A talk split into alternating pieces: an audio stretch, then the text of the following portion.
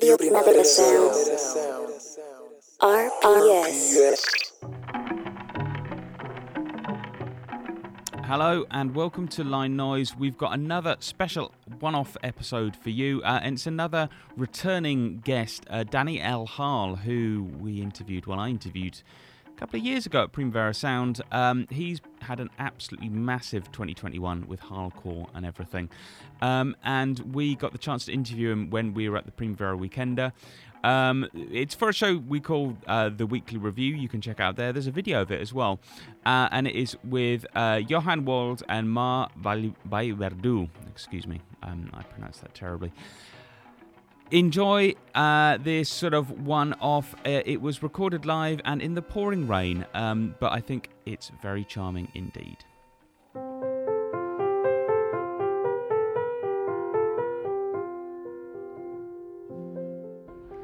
Welcome to the weekly review live or taping from Benidorm, where the Primavera Sound Weekender is taking place here in this wonderful Robin Hood Magic Camp. This is the show where two grown men try to make sense of a world in disarray by keeping up with pop culture with the help of a bright young mind. Today, ladies and gentlemen, we go hardcore, or should I say, Harlecore. I thought I was free. That is right, ladies and gentlemen. We are taping here from this wonderful winter festival, and we have the man of the era, Danny L. Harle, is with us here at the Weekly Review. Danny, thank you so much for joining us. Thank you so much for what you are doing. You have, even us, Ben and I, we're of a different, we're of a certain age. And All right, Johan. the medieval age. We're of the medieval age, you know. Uh, All our all our pop cultural references don't really resonate with the young kids. We try to talk to them about indie music, shoegaze and stuff. They're like, what, what? But we understand hardcore. We're all on board. Um, Mar, take it away. What's your first question for Danny? You. okay, throwing me under the bus. Okay, so first of all, to me, Harlecore, sorry if I'm butchering the name in English, um, is the like the moment. The 2021 sounds like this, and it has never not sounded like this. Like, thank you for putting into words what I didn't know was happening in my head to me. Like, it made so much sense, and I was like, oh, okay, now I know. Like, now it makes sense. Now I feel safe. I'm not the only one thinking this, whatever, Yeah.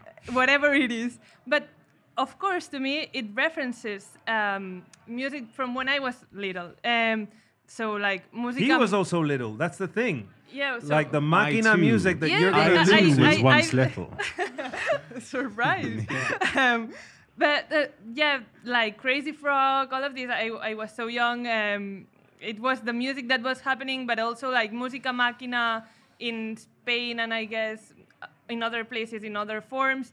But um, in that time, it was like uh, asso- associated with um, young people who didn't know much what what they were doing with their life. Maybe like a classist thing. Like I remember my mom think like not allowing me to listen to this music. Like oh, this is Or to for go to the people. parties, no? Well, Uh, it I was, was, like, like, eight, so Yeah, oh. I was not. good, but I I remember like associating this music that was super fun, but at the same time with like oh, that's music for people that.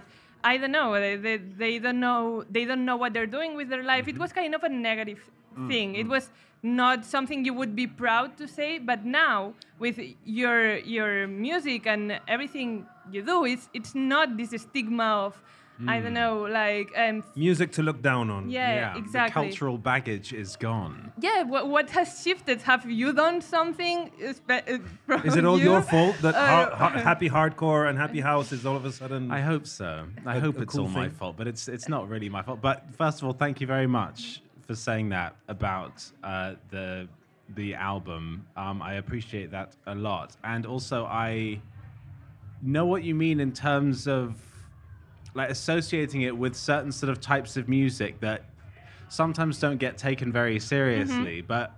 And, the, and, the, and this is a thing that I've faced a lot in my career of like of, of people thinking that I that I that it, that's sort of like all a joke or something when in fact actually I find a lot of music that is meant to be taken as a joke actually quite uh, emotional to listen to. Like? Like the instrumental section in the Hamster Dance song. I'm not sure if you're aware of it, I but one, uh, yeah, it yeah. goes da da da da da ba da ba ba ba ba da ba ba da ba ba ba ba da ba ba da ba da ba da ba ba and then a harmony comes in and it's fucking sick. And I do a remix of it. Thank thank you very much. Thank you. That was an exclusive for you. But no, no, so that stuff like that, I, I listen to that and I just think that is really good music that I like to listen to. And so I, I sort of do my own version of it for- for my live set. There's just something in just the sounds that I really like.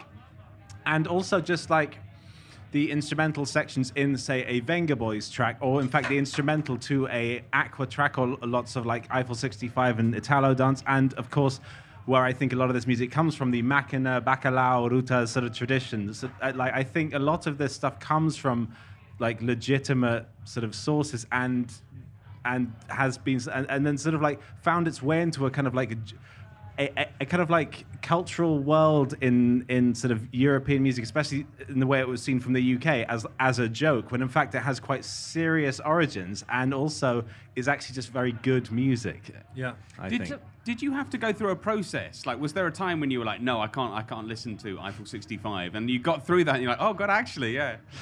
never in my life and i've always i've always found the idea the phrase the idea of the phrase guilty pleasures very difficult to understand i've never really had anything like that and it, it, it, I- I feel like people often use me and my music as as some kind of like channel to, re- to to sort of like indulge in all of their guilty pleasures because I seem to be some sort of bastion of not giving a fuck about guilt, being completely guiltless, and it all just being pleasures in that sense. But, the thing is, uh, oh, sorry.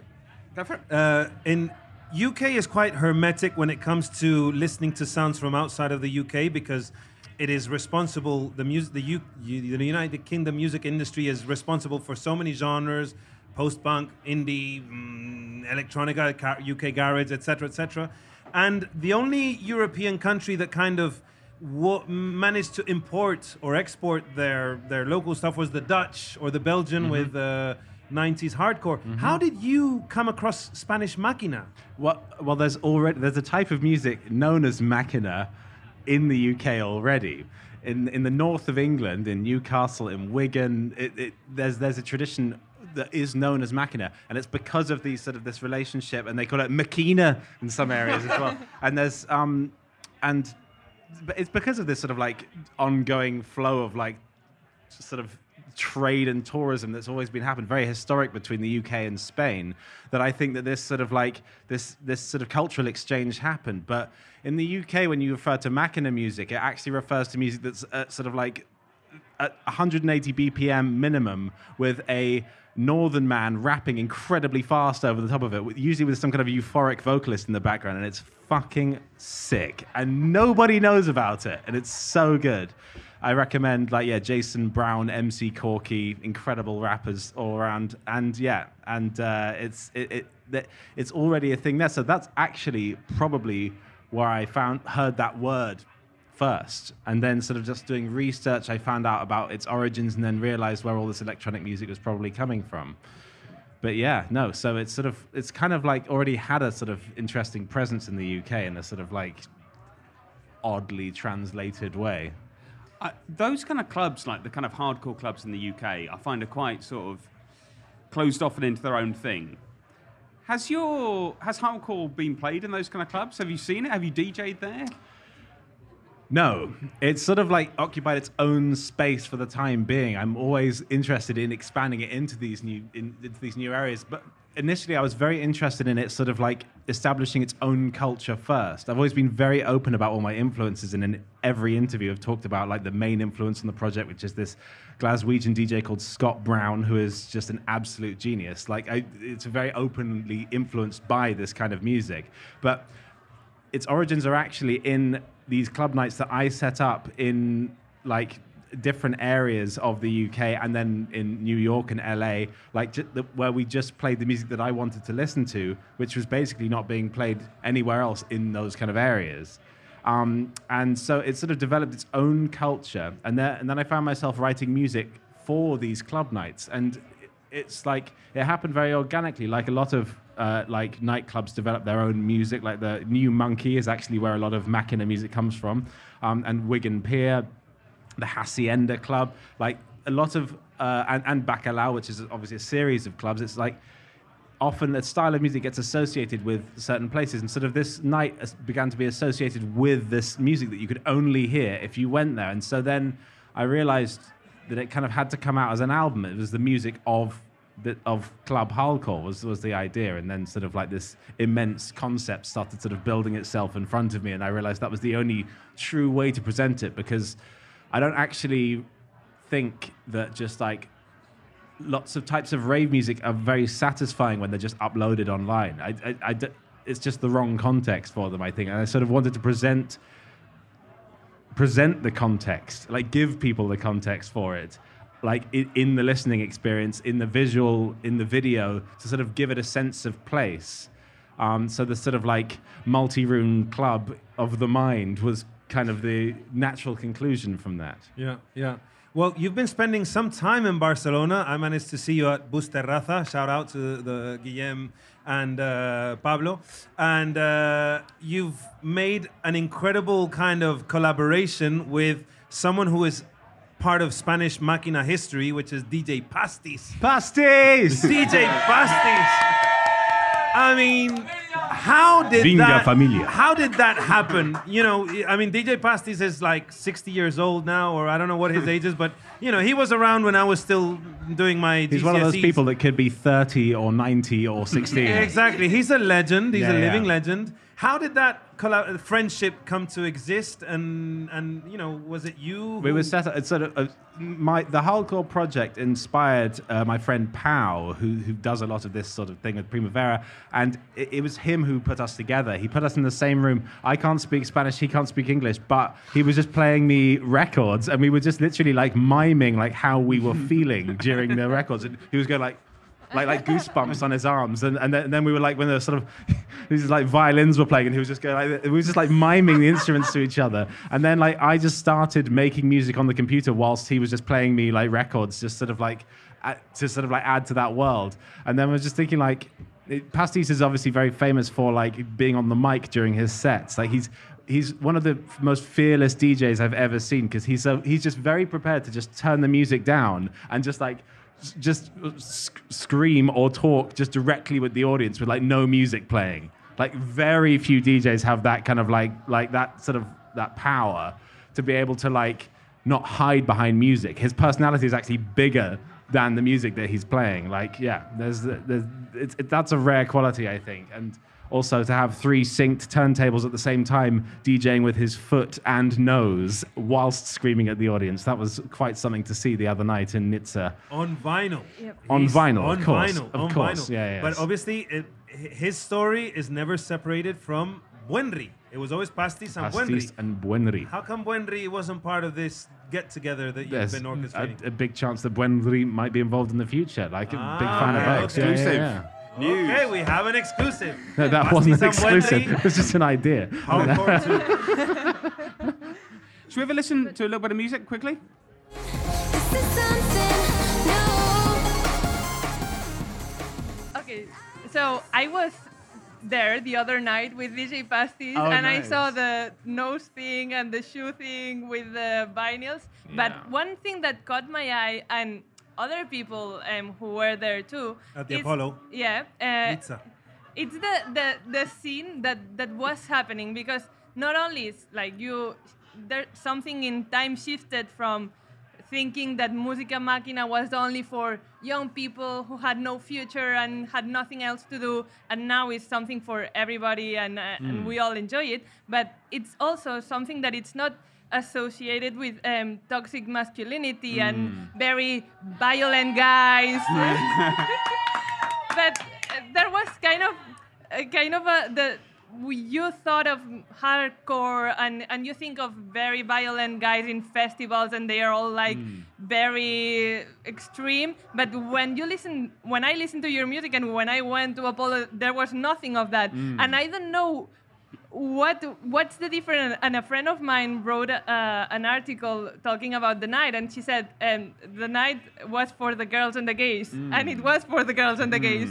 Like all, all the audience was. Uh, it's not the, the same thing, and I. No, It's yeah. like hardcore and hyperpop is a safe space Yeah. for everyone. Mm, shall yeah, we yeah, yeah. Yeah, and yeah. I, I don't know when you were doing the album you had that in mind or it came naturally or what do you think it allowed for everyone to feel so attracted to it and, and not a specific type of audience that maybe you wouldn't want to Yeah, no, well, it, it, okay, so I, I absolutely love that that has been a cultural impact of my music. Yeah, it is. I, I wish it was my intention for it, but all I'm making is the music that I want to listen to. In all honesty, like that is like to to to f- to, to know that I've contributed to something like that is very important and like incredible to hear.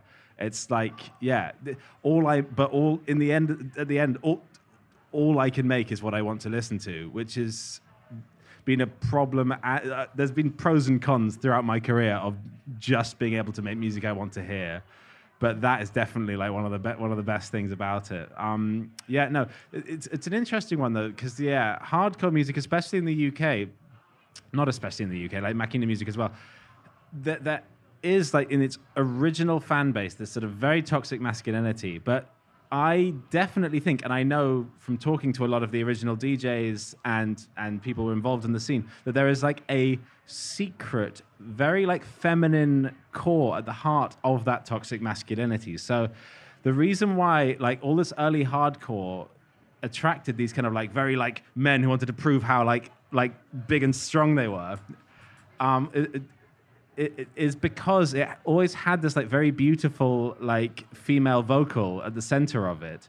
But because it was like almost encased in this very aggressive kick drum and these very aggressive mm-hmm. chords it, it provided a weird like safe space for toxic masculinity like for these toxic males to feel emotions. It like was their only time to feel emotions. And basically what i've done is like taken that emotion and like made that the main thing and like allowed everybody to like feel that emotion. I've sort of exploded that side of it. And sort of because it's been so long since that original scene appeared, it's just a, it's just appealing to people who like that emotional center of the whole mm-hmm. thing. There's not that cultural baggage. There's not that same sort of culture associated. Although, yeah, in certain cities, when I was playing hardcore doing the European tour, I was told if you book like certain DJs, you will get this old tradition of hardcore fans, and they will come and they will destroy your night. So I was just like, fucking hell. So I did, I did come up against it at some point, but then I was just very strategic in terms of who I booked for that night. It was, yeah, I've, I've never actually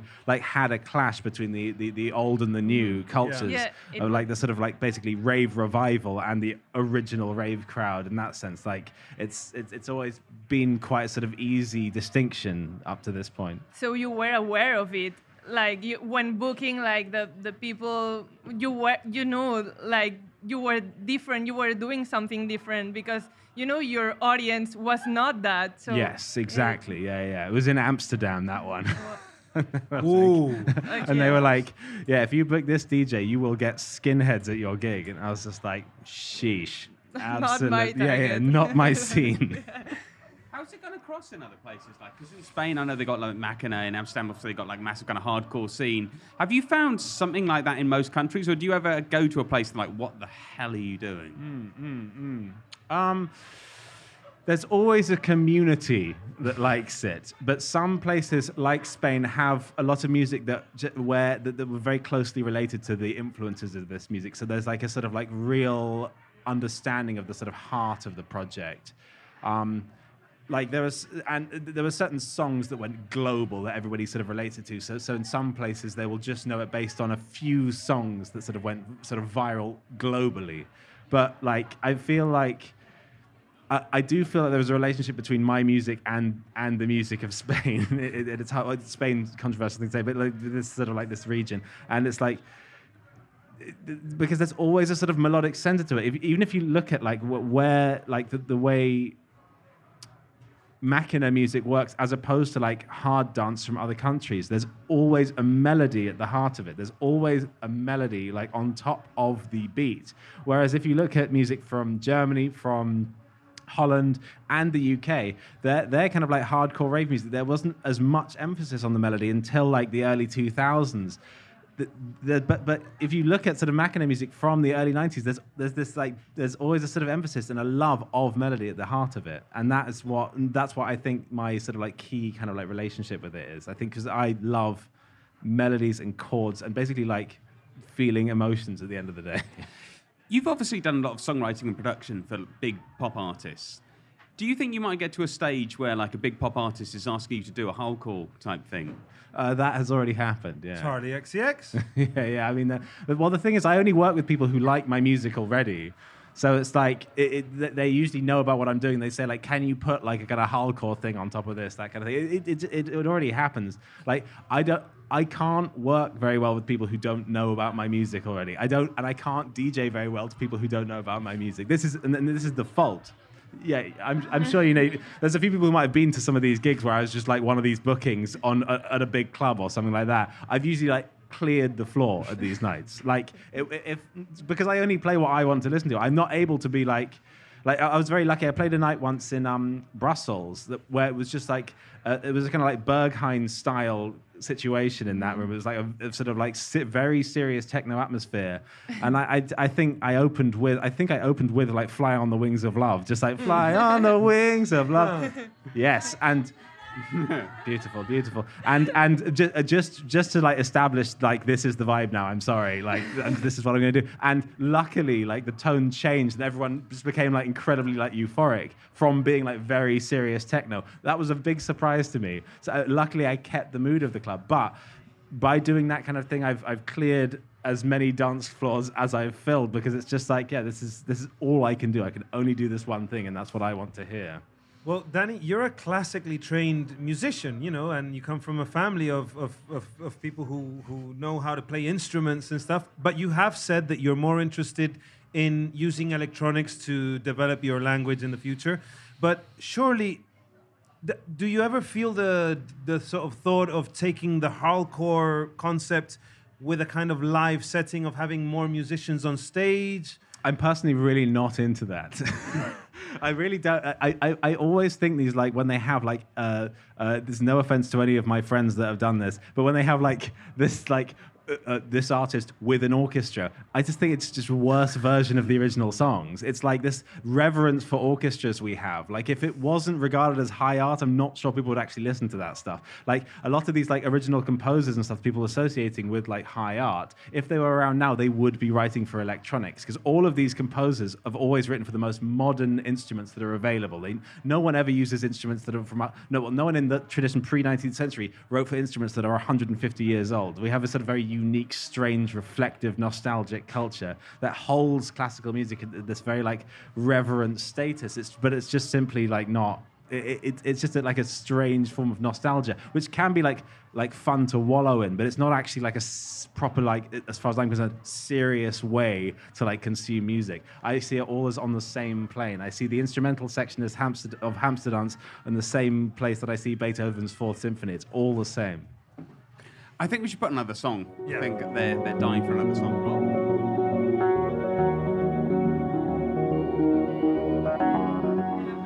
Is my rucksack somewhere safe? Right. Sorry. Um, I, I kind of have like a weird question, and I don't really know how to ask it because maybe it's it just doesn't make sense. But um, would you consider yourself mainstream or potentially mainstream? And I'm gonna like give you a little pretext of what I'm trying to ask you because. I obviously um, Harlecore, but also your background in PC Yeah, yeah, yeah. music and uh, uh, everything about it, hyperpop, everything is kind of intrinsically um, underground. So it's it's not mainstream. The obvious answer would be no. It's kind of underground. That's the the fun of it. That's that's the, the the core of it. But I feel like. As I've been saying this whole mm, episode, there has been kind of a shift, and everyone is maybe a little bit more unhinged than we were before. And and we're all listening to these uh, artists that mm, like you but also caroline sega bodega all all the people that were in the Twitter picture that we all saw um, in Oh, yeah. the Charli XCX party, or I don't know who it was, but I, I think it was Sega who tweeted like, um, "A big day for annoying people." Yeah, yeah, I'm annoying people. yeah, Um, I feel like we all feel special because we um, love you. Um, but but at the same time, if we all feel special for listening to underground, Hmm. if we are all listening to it, it's mainstream now. So Hmm. Danny L Harle is mainstream. Danny L Harle is mhm. mainstream. I fucking wish I was mainstream. I'm sorry. like, like you have to. Make, that's the funny thing. Everyone talks about like hyper pop or whatever, like using the word pop all the time, saying that certain artists like are making pop music. I don't think people realize the word pop stands for popular. You're right. Yeah, you know what I mean? yeah, It's like surely like or, I mean obviously that's been kind of lost in the in the sort of etymology of the whole yeah, thing, but like that's very much like like pop music isn't really a genre. It's just whatever's popular, like mm-hmm. always by definition. And it, like if there's anything that defines pop music to me, it's like clarity of, of, of gesture. Nothing else really has like been the prevalent thing in terms of of genre in, ter- in terms of pop music, apart from like an a, that pendulum pendulum mm-hmm. shift between like Yeah. people wanting stuff that sounds like fantasy than people wanting stuff that sounds like reality. But in this in this pendulum that Yeah. in my hi- head all is the the timeline of history. Mm. I feel we're in the Baroque era, like in the extreme of the pendulum. Yeah. So it makes sense that you, PinkPantheress, Yeah, yeah. um, all these people that maybe wouldn't be like the normal mainstream or the normal. I mean, this should be camera- being filmed right now. I'm Ladies sorry, but this is like gentlemen, listening at radio show. home. here. Yeah, I know this yeah. is He's a radio. trooper. Look at him. He's But look at our cameraman is like basically next to some kind of tropical island cataract, like the Niagara Fall. This is amazing. It's like being at a, like a museum or something. This is what it was like my in God. 2021 trying to film a radio show. Oh God! Somebody film this. life. Don't lose the don't lose the trail. Yes, Mark. Um, yes, I feel we're like s- s- it's yeah professionalism. Um, Okay, so yeah, pop yeah, we're music. kind of in a baroque era in which Yeah, yeah. it makes sense that, and also the popular meme pages on Instagram. I don't know if you follow them, like on a downward spiral, um, junk uh, word. I don't know, all these like weird images, Mm, affirmations, and it's a big flashy image with I'm feeling mentally stable today. Mm. And when you see this meme and you're listening to um, Arca or Mm, you or PinkPantheress, I feel like we're all doing that. It's not just oh underground people who know a lot. It's that no, we're all a little bit crazy. So now you're mainstream. Now mainstream is underground. Do you understand? Or I'm just crazy. Okay, so like I think in the community, like in the community you're talking about, that is true.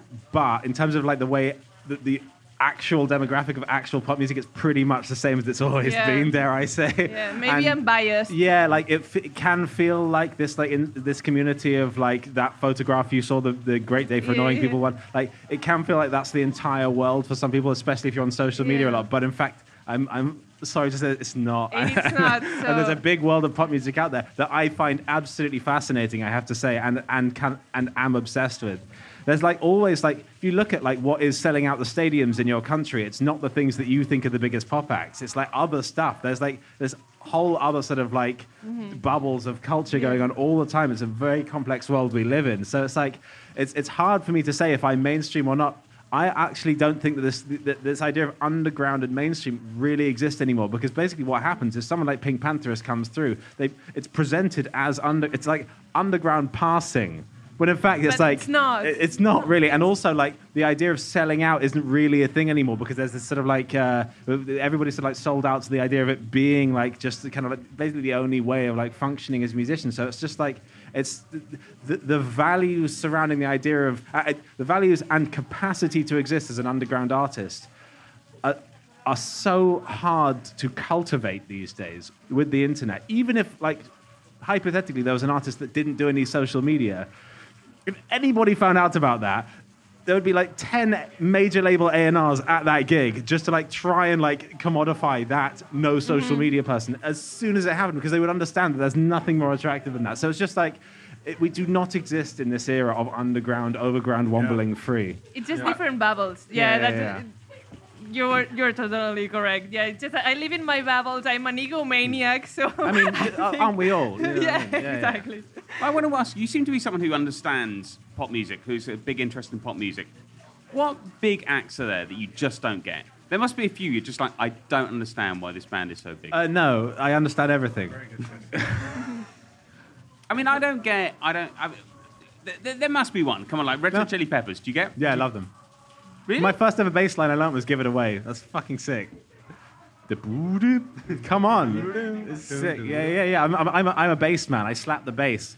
You slap the bass? Yes, I certainly do. That's true. You, Yeah, you studied you studied classical bass. Look at this. Yeah, yeah, In. I, fact- did. No, I had to because I had to do it as my classical, uh, as my uh, entrance exam to study classical music. I played uh, like Bach's cello suites on the bass guitar. And you still kind of jam on your own. Oh yeah, to- I was I was at uh, the Roundhouse with Caroline the other day in in London uh, playing bass along to uh, "Look at Me Now," the Caroline song. That was a lot of fun. That was crazy. Everyone just sings along. All of Caroline Polachek's audience are all so like precise with the way they sing along. It's very it's very unique. But it means that there, there were people I know who were at that gig where it was just like I couldn't hear any of the s- songs because everybody was singing exactly in time with Caroline. and in pitch. Exactly. What's happening with Caroline? What is her next solo album going to be close? Are you going to be very much present on her future release? I mean, we're, do, we're writing a, a, a very large amount of music together, and it's all really good. And has some of that been written in Barcelona? Because I know you've been hanging out together here. Yeah, no, Sega. actually, yeah, yeah, yeah, yeah, yeah. Some of it was written here. Uh, the majority was written in my studio in London, but yeah, no, we did a lot of work in Barcelona. That was a very fun time, actually. Yeah. And you had Sega Bodega around because he used yeah, to yeah, live here. his fucking computer exploded. oh no! Yeah, yeah, yeah. What did but, you? I mean, that's his fault. You're you're almost like a Barcelona resident. What what places do you like in Barcelona to? Uh, Nitsa now. Oh, yes.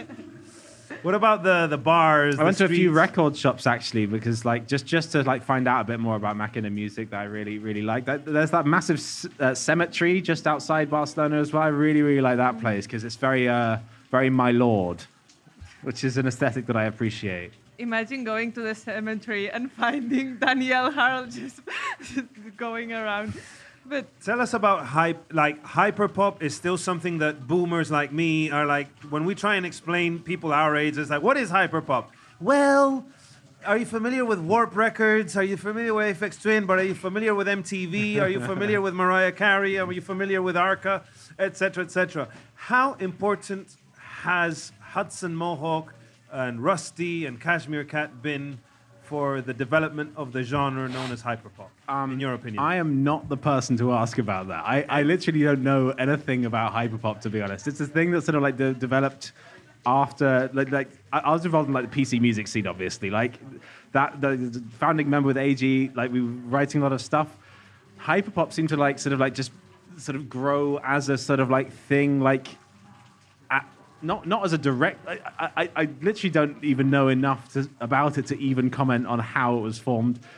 But I but I just honestly just don't know anything about it. I like it's it, it, it it's great that it's a thing, and I love to hear that anything I've done has sort of influenced anybody.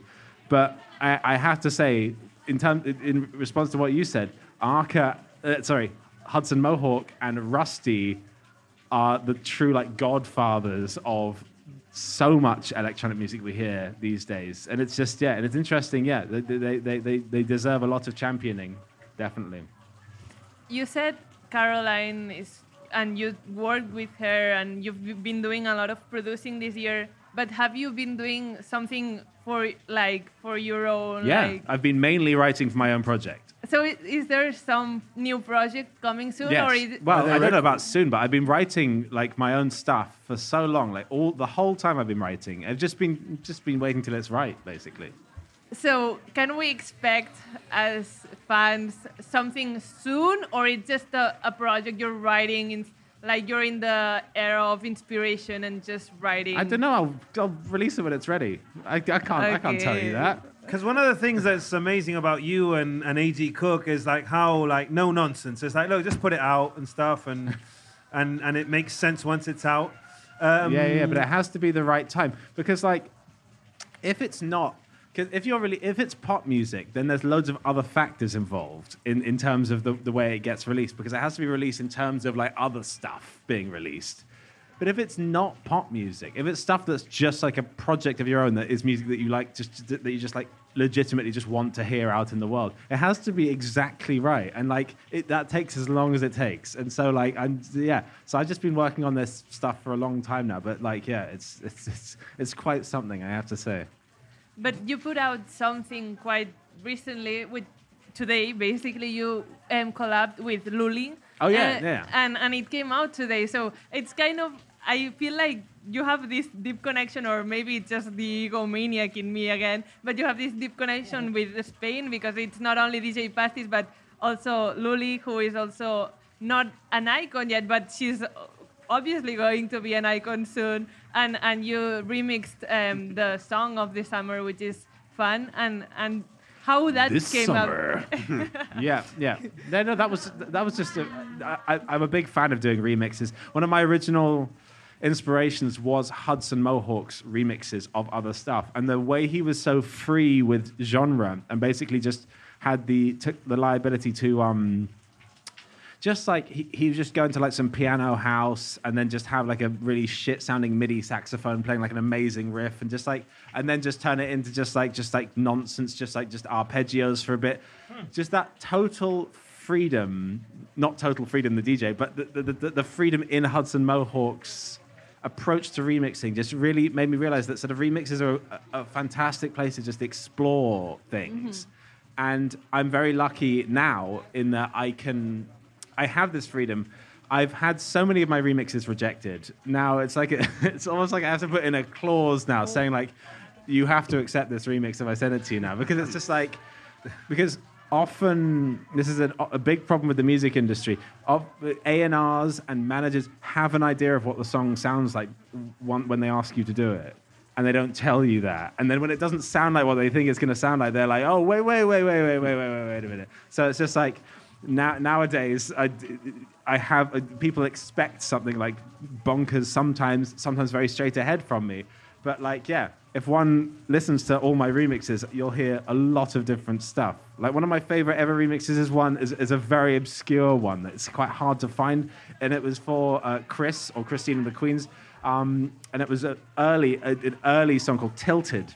It was a very early early on one, and uh, and I, I think uh, I, and I think Christine was actually into it at the time, but the management were like, uh, I'm not sure about this because it was just really like dry arpeggios. It kind of sounded like uh, one of my, my favorite pieces of all time, which is uh, Einstein on the Beach by Philip Glass, and it was kind of inspired by that. And um, uh, it, it, it- I was just used to basically everything I did being rejected at, at that point. So, uh, I, but I've, it's never really like concerned me. At that point, it was like a financial concern. But uh, but um, but like aesthetically, it, th- th- I've always only been able to do this this one thing, and that's what I've always just stuck to.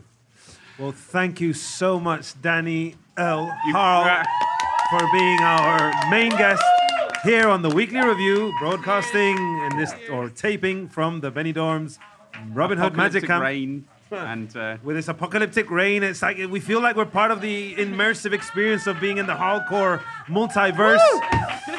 and tonight we are going to go hardcore. Thank you so much. This was the Weekly Review. Thank you. Good evening.